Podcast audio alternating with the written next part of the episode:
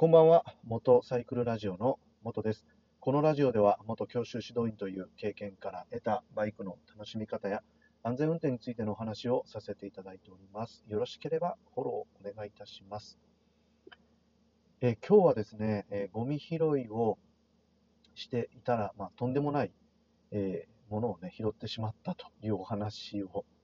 えーさせていただきたいと思います。よろしければお付き合いください。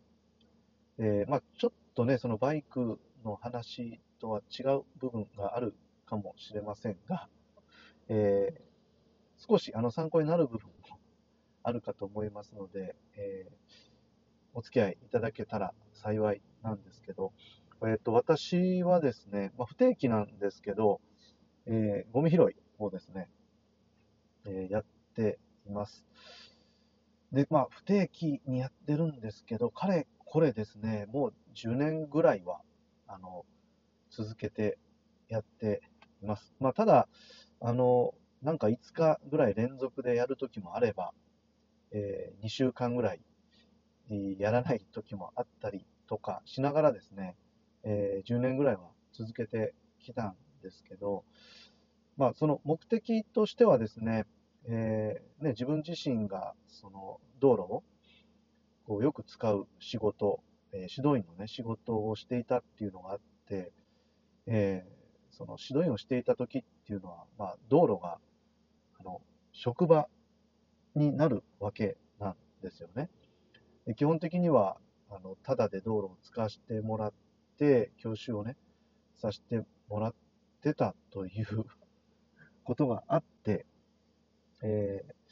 まあ本当自主的にゴミ拾いを始めたのがきっかけです。で、えーゴミ拾いをしていてですね、やっぱりその拾うものっていうのが、こまあ、見えてくるわけなんですよね。まあ、普段この道路を見たときに、あんまり何が落ちてるかってそんなに細かく見ることってないと思うんです。ただ、実際ゴミを拾っていくとですね、えー本当に、あ、こんなものが落ちてるんだなっていう発見ができるんですね。で、あの、一番ね、何が落ちてるかっていうと、えーまあ、私がやってきた感想になるんですけど、もうタバコの、えー吸い殻、もうこれがもう本当圧倒的に多いです。もう本当にあの圧倒的です。で、えっと、2番目に多いのが、ペットボトルとか、気管ですかね。えーまあ、最近はあの、ビニール袋っていうのが、えー本当に減りました。まあ、有料化になった影響もあると思うんですけど、ビニール袋がね、えー道路上、まあ、歩道上に落ちてるっていうのはなくなりました。あ、ちなみに、ゴミ拾いは基本的にはあの道路、歩道とか道路のね、ゴミ拾いを、あの、周りをこう気をつけながらやっています。で、えーあとですね、あの、多いと感じたのが、あの、ネジですね。ネジも、あの、結構落ちてるんですよね。まあ、だから、あの、もう単純にパンクするのが、あの、怖い。ネジが刺さって。えーっていう危険性っていうのは、あの、結構あるなっていうふうに、実際ゴミ拾いをしていてね、えー感じています。まあ、そんなにね、タバコの吸い殻ほどネジが落ちてるっていうことは当然ないんですけど、まあ、意外とね、ネジを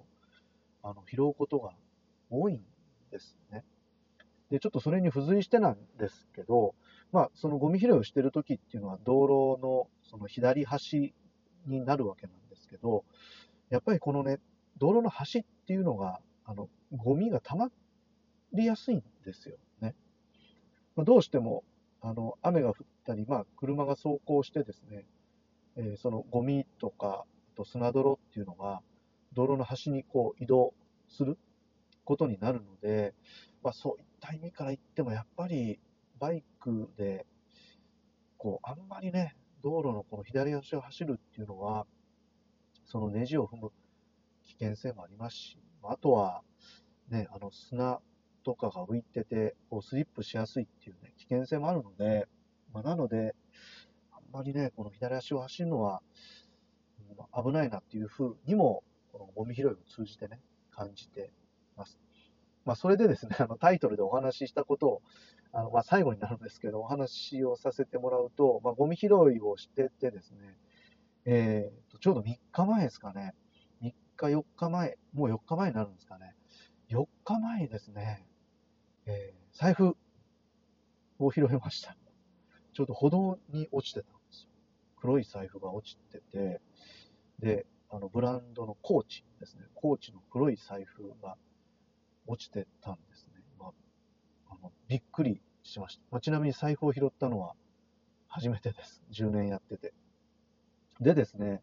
あの、仕事があったので、まあ、警察に届けることができなかったので、一応110番で一報を入れて、で、えー、お時間ある時にね、その財布を交番か警察署に持ってきてくださいっていうことだったので、えー、お昼休みの時にね、近くの交番に、えー、持ってきました。で、それまでね、あの財布の中身、やっぱりもう見なかったんですよ。もう見づらいっていうのもあったので、だから何が入ってるのかも見ずに、えー、交番に行って、交番で、え、中身をね、確認したんですけど、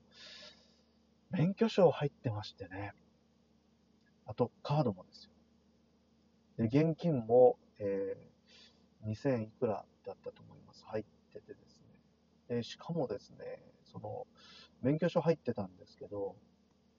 えー、まあ、届けがまだ出てないっていうことで、ね、多分、多分落とされてから5時間とか6時間経ってるとは思うんですけど、まあ、しかもね、カード入ってるんで、まあ、何か買い物した時に使うはずなんですけど、ね、届けが出てないっていうことでびっくりしました。で、まあ、手続きをしてね、えー、まあ、交番証ね、まあ、出てきたんですけど、まあまあ、おそらく免許証がね、あるので、えー、ご本人さんに連絡がついてね、あの、無事財布は手元に戻るとは思うんですけど、まあ、本当に、あの、初めて財布を拾ってね、あの、びっくりしたという、あの、お話を今日は、えー、したいなと思ってさせていただきました。まあ、それとね、あの、ゴミ拾いを通じてバイクを走行するときにですね、えー、まあ、やっぱりネジがね、落ちているので、まあ、ツーリング行く前のね、その、タイヤの点検ですよね。ネジが刺さって空気圧が減ってパンクをしてないか、パンクする恐れがないかっていう点検は、改めて、あの、必要だというふうに、あの、私もネジを見るたびに感じていますし、まあ、本当にね、道路の左側っていろんなものが落ちてて、砂も浮いてるので、まあ、んまりね、えー、道路の左足をこう走行するっていうのは、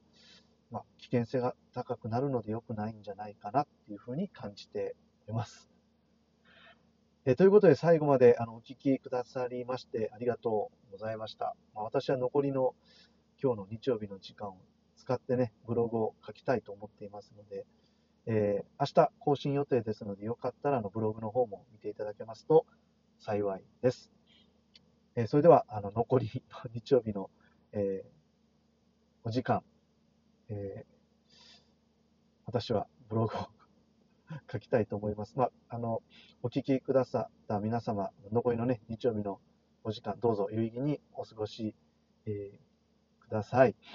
えー、ということで、えー、元サイクルラジオの元でした。それではまたです。